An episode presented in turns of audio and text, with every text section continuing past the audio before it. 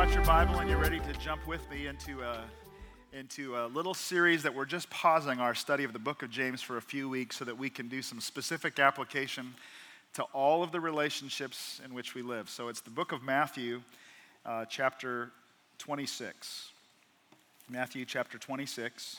And if you will uh, join me and let's just stand together, let's just read the Word of God if you would. And it'll be on the screen. This is something that's been stuck in me ever since Good Friday, so I'm still stuck there. But read this with me. Verse 36. Then Jesus came with them to a place called Gethsemane, and he said to his disciples, Sit here while I go and pray over there. And he took with him Peter and the two sons of Zebedee, and he began to be sorrowful and deeply distressed. And he said to them, My soul is exceedingly sorrowful, even unto death. Stay here and watch with me. And he went a little further and he fell on his face and he prayed, saying, Oh, my Father, if it is possible, let this cup pass from me. Nevertheless, not as I will, but as you will. And he came to the disciples and he found them asleep. And he said to Peter, What? you ever said that to anybody? Like, what? Like, does anybody ever disappoint you and not do what you think that they're supposed to do? This is, what? Could you not watch with me for one hour? Watch and pray lest you fall into temptation. The spirit is indeed willing, but the flesh is weak. he went away again a second time and prayed, saying, Oh, my Father, if this cup cannot pass away from me unless I drink it, your will be done.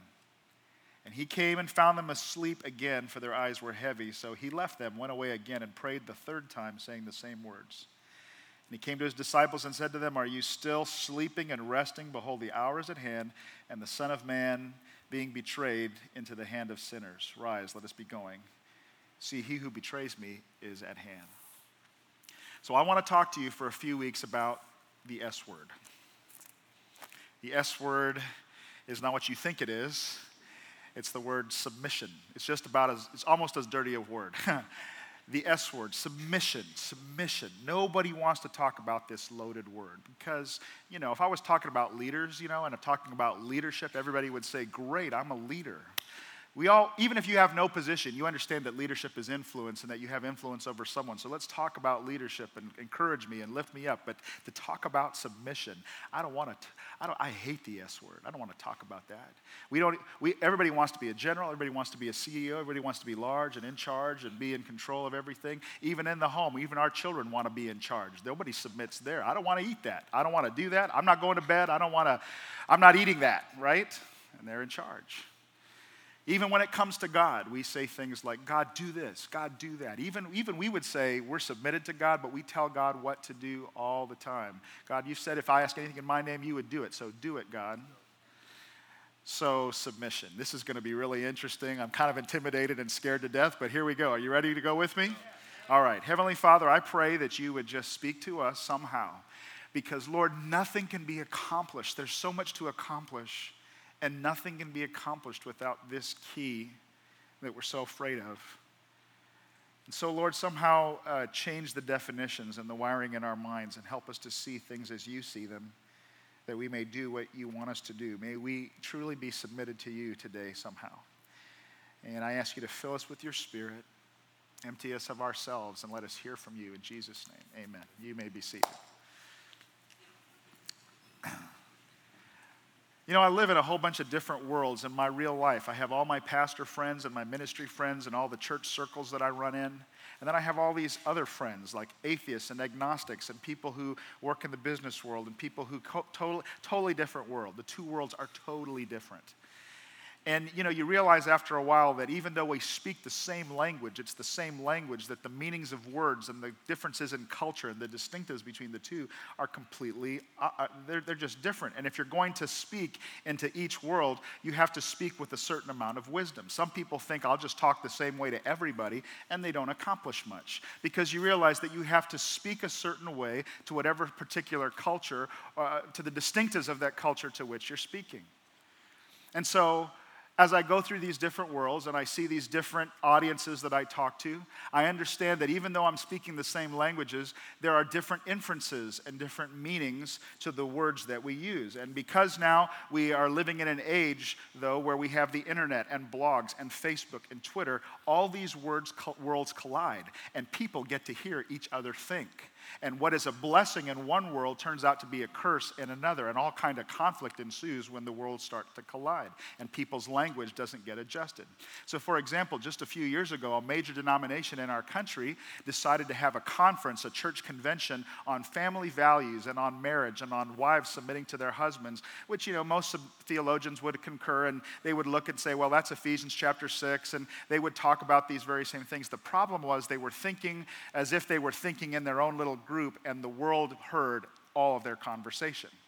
And so, because the world heard, suddenly there was this great conflict and this great outcry. There must not have been a lot on the news in the world that week because suddenly everybody was talking about, you know, the word submission and how degrading and how demeaning and how uh, disgusting and how terrible this word was. All kinds of women were greatly offended. Like, I'm not submitting to any man. I'm not submitting to anyone. And all the talk shows got on it. Larry King got on it. People were on this for weeks. Everybody insulted and, and drained and upset because nobody wants to use this. I, I hate this word, the S word. And yet, if nobody submits, nothing gets accomplished in life. One of my kids wants to go to TGI Fridays. One of them wants to go to Mexican. One wants to eat a home cooked meal. We're all in the car, and if nobody submits, we just sit there and go nowhere. Nothing happens. In reality, if the truth were told, you, you have to be very strong to submit. The person that walks away from the argument is so much stronger than the person who just reacts and stays in there and argues stubbornly. When you're weak, you have to have it your way or you're never happy you have to be strong enough to see the greater good of accomplishment. And you say to yourself, well, if this is what it's going to take for us to get here, then this is what I'm going to have to do. Then this is what I will do for us to achieve this together. To go to the next level, you have to have the perspective and you have to have strength and you have to realize that there are some purposes that are greater, that are worth working together for. But we want to be in charge and we want to be in authority. But the scripture documents that one of the leaders that Jesus praised the most was a man who came along who said, I am in authority over many, but I am also under authority. And you see, you have to have both. You have to have both. You've got to be in authority, but you also have to be under authority because they say that power corrupts and absolute power corrupts absolutely. And so you've all seen the tyrants and the things that happen when one person, it's dangerous to be submitted to a person who is absolutely unaccountable to anyone. You see, when you're not under authority, you lose touch with what it's like uh, to be among the people that have to follow. You make mandates that aren't realistic, and people then can't uh, identify with you, and you've lost the perception of what it's like to carry out the very orders that you give. So, when God trains you for leadership, He will bring you to a place of serving. He'll bring you to a place of service, an opportunity to serve, so that you will have some empathy and some sensibility of what it's like to be one of those who serve. You have to be both in and under authority, or you become a tyrant. And the world has taught us all kinds of lessons of what it's like when people have unrestricted total authority and absolute power. They abuse that power over and over and over again. So, whether they're running a prison, or whether they're holding some people captive, or whether they're running a football team, or whether they're running a homeowners association, anywhere in life, when you see people with power that's out of uh, authority, crazy, bizarre, strange abuses happen because they're not submitted. And so I begin this discussion with us very much aware that this is such an enormous topic. It covers, it pertains to everything in life. It's so huge. Submission pertains to why we can't hold our families together to why we can't have unity and harmony in the workplace and on the job or in our churches, or why we can't even have unity in our country. We can't even be civil to one another anymore. There aren't even any more rules of how to uh, responsibly disagree. Everybody's, it's like the whole country is the big, one big crab bucket, and one person starts to rise up, and everybody, reach, the claw reach ups to grab the person and pull them back down. Everybody's hating on everyone. We can't get anything done. And we can't get anything done in the family. We don't get anything done in our communities, in our churches, in our nation, because everybody wants to be in charge and everybody has an opinion and everybody wants to be right and everybody is sort of a self enthroned egoist where they are king in their own mind about what is right and what is wrong. And so, how can anybody lead you? And how could anybody help you? And how could you follow anyone? How could you teach somebody who's omniscient? How do you lead somebody who's all knowing, who's always right, who's never wrong, who always has it figured out? And so, as we dive into this today, where do we begin?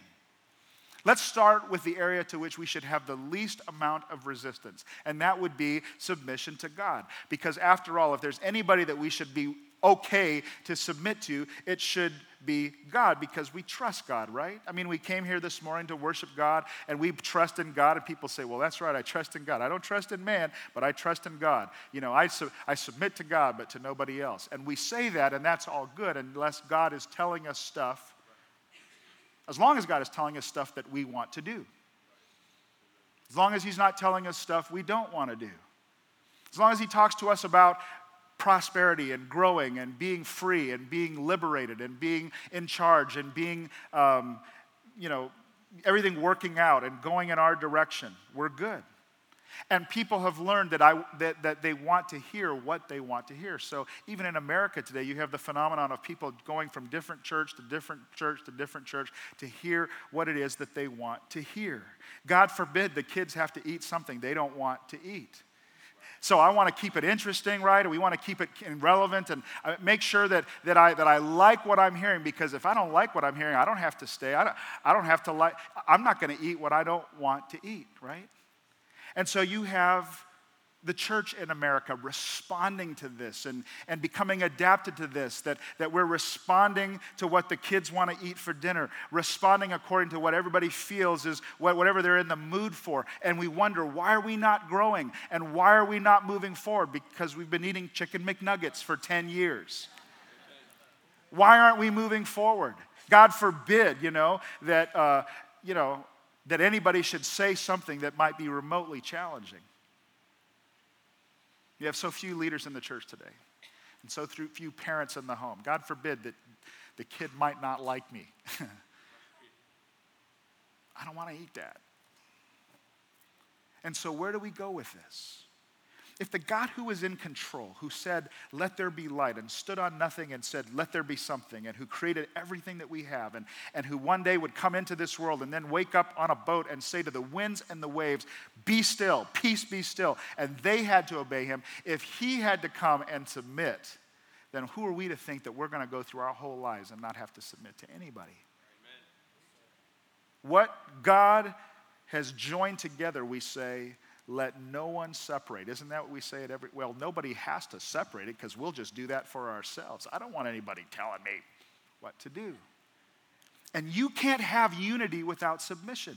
You can't have collaboration without submission. You can't accomplish anything. You can't have order in a company or in a church or on a project or any kind of venture without submission. Two companies will come and try to merge together. If there's going to be a successful merger, then somebody's going to step up and somebody's going to step down. If everybody wants to be the CEO, the whole thing falls apart. Nothing works without some order. And we realize that submission itself is not a word of, of essence, it's, it's a word of function. That there must be submission in order for anything to work. And the opposite of that, uh, uh, of that function is stubbornness and resistance and rebellion and this sort of anti God spirit, which basically says, if I don't feel it, I'm not doing it.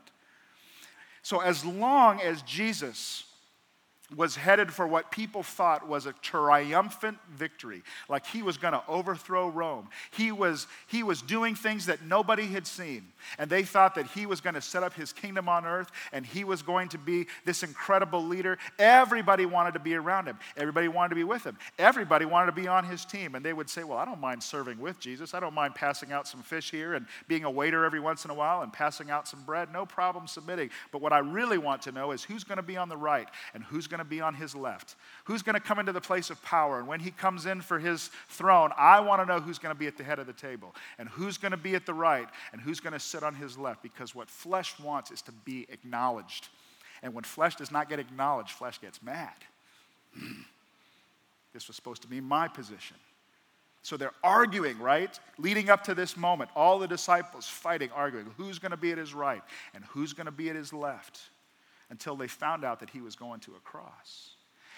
And when they found out he was going to a cross, you couldn't get anybody to be on his right or on his left. In fact, they had to force two people to be on his right and on his left. Everybody wants to be somebody who's on, with somebody who's on their way up, but let somebody start to struggle. And the crowd evaporates. And so God starts coming into the, he comes into the world, Emmanuel, God with us in power. You know, heal the sick, raise the dead. You run out of wine at your wedding, I got the hookup. Everything's going to be, you know, I'm, you know, everybody wants to be around Jesus, says things that nobody's ever heard. We never heard anybody teach like this. He's awesome. Never gets his feathers ruffled. He just kind of disappears, comes back, has the right thing to say. If somebody criticizes him, he's totally cool. He's got it. And if it were not for this story that we just read today, you wouldn't think that Jesus struggled with anything because he has it all together.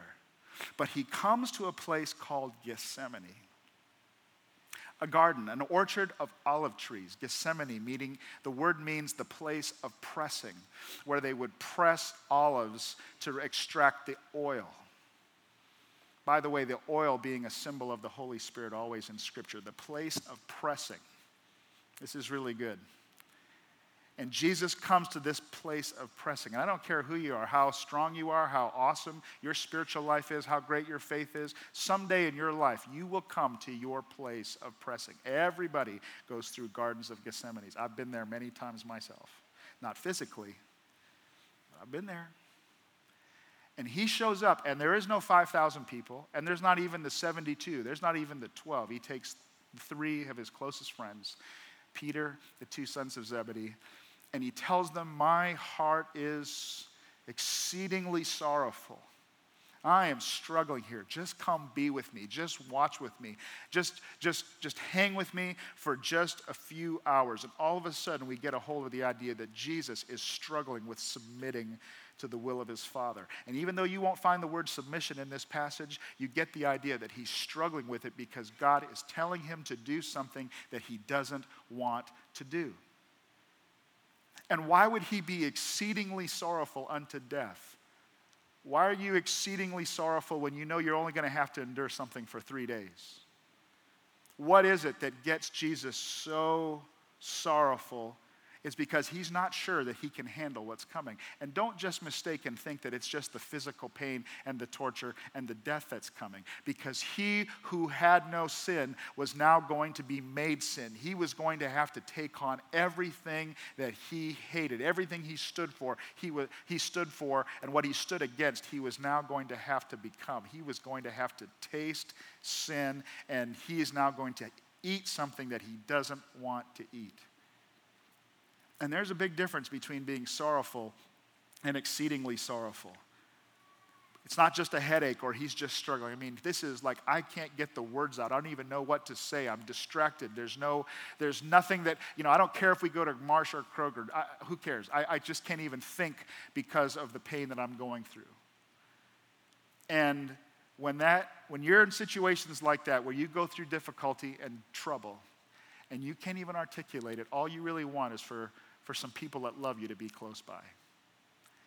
And you may not even tell them what's going on, but you just want to be in their company. And so he says to these guys to whom he loves, the three, Peter, James, and John, just will you be with me and will you watch for even an hour?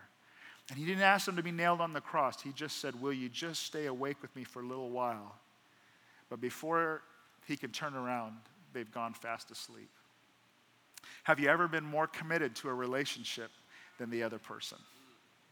Have you ever given more than you've gotten back? Have you ever been willing to die for something that the other person wasn't even willing to sleep, to, to stay awake for? You see, people can be with you and not be with you. When the pressure is on, even the people who you think are the closest. But then you start to realize that this is what the sacrifice was really all about. Because look what it costs him to give it. it. It's just amazing. A gift that is completely sacrificial for one may be pocket change for another. So Jesus tells a story, you know, one time of a woman that gave two pennies, and she said it was the greatest gift ever given. Why? Lots of people gave more, but for her, it was all that she had, and so she gave everything. So it's not just uh, the gift it's the, it, it, that, that is the sacrifice, it's how Jesus felt about it. You see, that's what makes his sacrifice for you and me so incredible. It's not that he gave his life, it's how he felt about giving his life. In other words, if it cost him nothing, it would mean nothing. So don't tell me that you're submitted to me when I say, let's go get something to eat, and that's what you wanted to do all along. That's just agreement. Submission is when you do something that you do not want to do. I am doing this because it's right, it's, but I don't want to do it. It's not easy to be Jesus right here and to do what he did. Think about what it cost him. Think about later on how he would go to the cross and he would be beaten and whipped in the crown of thorns and stripped naked and be embarrassed and mocked and physical pain. Have you ever been mocked while you're hurting and how you want to say something? He doesn't even open his mouth. If it wasn't for this story here, you would think Jesus breezed through that whole experience because he handles it with such strength and with such dignity and with such control. But here you realize what he really went through. And he's in the garden and he's crying out to his father God, if it's possible for me, if, if it's possible, if there's any other way, can I pass? Can I, can I have it my way? Can I do it differently? I mean, I've done everything you've asked me to do, but Lord, can I do it my way? And there is no answer from God, and it's silent. And so he comes back to his disciples and he finds them asleep, and he's twice disappointed because God's not talking to him, and people that he counted on to be there for him aren't even paying attention. Have you ever been between a rock and a hard place? And so here he is in this place of pressing, and he's disappointed on both sides in a rock and a hard place. I don't know why I'm like this but it must be something handed down from my dad, who was the son of immigrant German farmers who went through the Depression. I can't throw away the roll of toothpaste or the tube of toothpaste. It gets down to the end, and I should just throw it out and get a new one. But I got three or four of these in the drawer. Why? Because I keep rolling them and keep squeezing them and keep trying to get that last little bit out. I mean, it's all the way rolled up, and I'll press it one more time just to get one more little bit out. And we're in a recession, but it's not like that bad, right? But I just feel I love to get just one more little ounce, rolling it one more time. And some of you, that's what it feels like. You're squeezed and you're rolled over and over and over again. And you're just saying, is this really necessary just to get one more thing squeezed out of this? And Jesus is like this. He's praying three times and God is silent.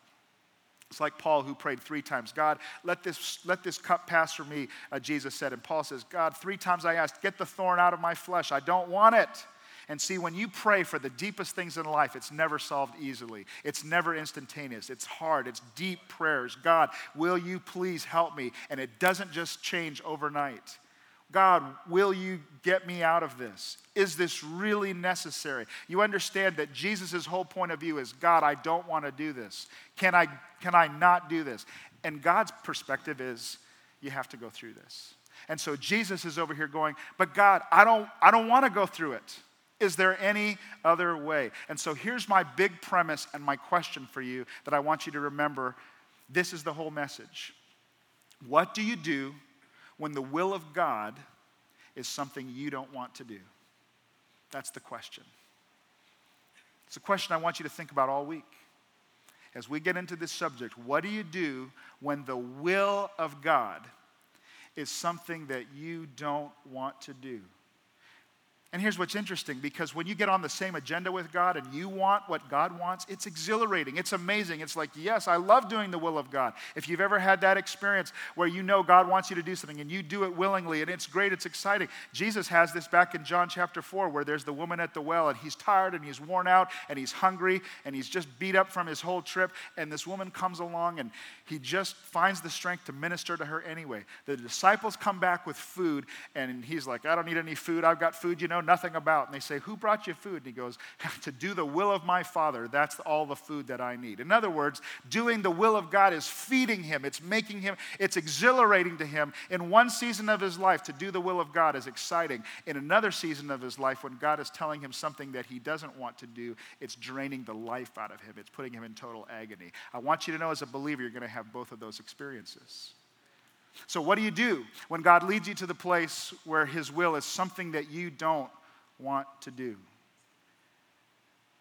He starts asking, God, I don't know if I can handle this. I don't know if I can continue. If it's possible, let your cup pass from me. He goes back, sees the disciples are asleep, disappointed. But he goes back, and his prayer is a little bit different the second time. The first time it was, If it's possible, let it pass from me. The second time he says this if the cup can't pass without me drinking of it, then your will be done. The first prayer is a question, the second prayer is a submission. God, I am totally willing. If it can't be any other way, then I am willing to do what you tell me to do. And it's amazing because you watch in the passage of the scripture, you see that just the pressure lifts. He's under all of this pressure and this agony and this, this the rolling and the squeezing. And then when he submits to God, it's like the pressure leaves because he comes back to check on the guys again. They're still sleeping, but this time it's like, you guys keep on sleeping. It's all right. Go ahead. No problem. It doesn't matter anyway. I mean, the pressure is all gone. It's like the whole disappointment factor has just kind of left, and he's accepted it, and he goes back and he prays it again the third time the same way. You see, when you're under all of that pressure, people aren't doing what you want them to do, and you're emotional and you're saying, why won't they just get it? And all of that pressure and all of that drama. When you submit to God, it's the pressure just begins to go away, even though nothing has changed. But the pressure's changed and you change. So I have this trainer that helps me work out, and his whole job is about submission. Okay?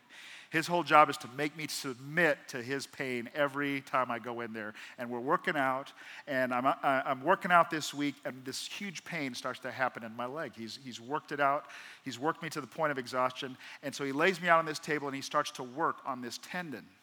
And the harder he pushes, the more I tense up because it hurts. It hurts so bad, I finally yell at him, What are you doing?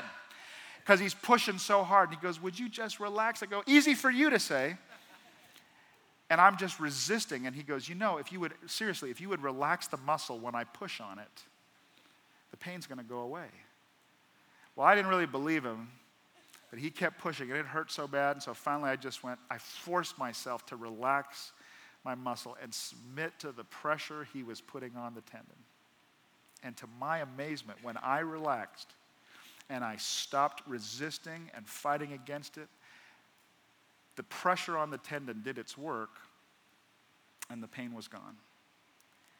And see, this is what I think God is trying to say is when we're resisting, when we're kicking against the goads, when we're fighting Him, and all that pressure is being resisted against, there is no peace. But when we submit to God, you'll be amazed at how the pressure with people dies down and how you won't need to have to have them do what you want to do. It's like, you know what, God, I've submitted to you. You're in charge. It's all going to work. I trust you. You're in control. The moment you stop resisting, the pressure goes. So let me ask you this morning what is the Holy Spirit stirring up in you with all of this? What is He saying to you? What are you struggling with? What are you under pressure about? What are you convinced is not going the way that it should go? And it's creating all kinds of sleepless nights and got you all wrapped up. I want to pray for you this morning, and I want you to pray with, for, to God and just talk to Him for just a moment. So let's just bow our heads here and let's just talk to God. Open up your heart to Him. Put aside your agenda and open up your heart to Him this morning. Maybe you've been exceedingly sorrowful, even. What are you wrestling with? Let me ask you this question. As you pray, how much of the struggle is your ego and how much is God? Will you, will you let pride and your will and your ego continue to be in the way? And you've let your mind run wild with all kinds of worst case scenarios. You've talked with everybody trying to get them to see your side of the thing and your opinion. And I want to encourage you now stop playing God, stop trying to control everything. Bring yourself to a place of surrender. Oh God, I submit to you this morning. God, I pray that you would give me the peace that I need as I say yes to you. Why don't you say that to him? Not my will, but yours be done, God. It's not what I want to do, but it's your will that matters. It's not about me today. What is it that he's saying to you? Are you willing to submit to him? Because I want to tell you, God will speak to people who want to do his will. God, I want to do your will. I don't understand it all, but I want to do what you say. Surrender to him. Do your business with him this morning.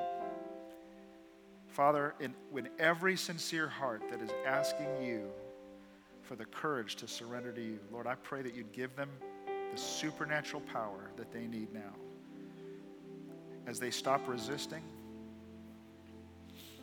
that the pressure decrease inside of them and teach them how to follow. Not my will, but your will, Lord. Thank you for your peace and the presence of your Spirit right now in Jesus' name. This is going to be really good. I hope you keep coming back. I hope this is going to be really encouraging for you and make sense of something really complicated. Keep coming back. God bless you. Thank you, Pastor.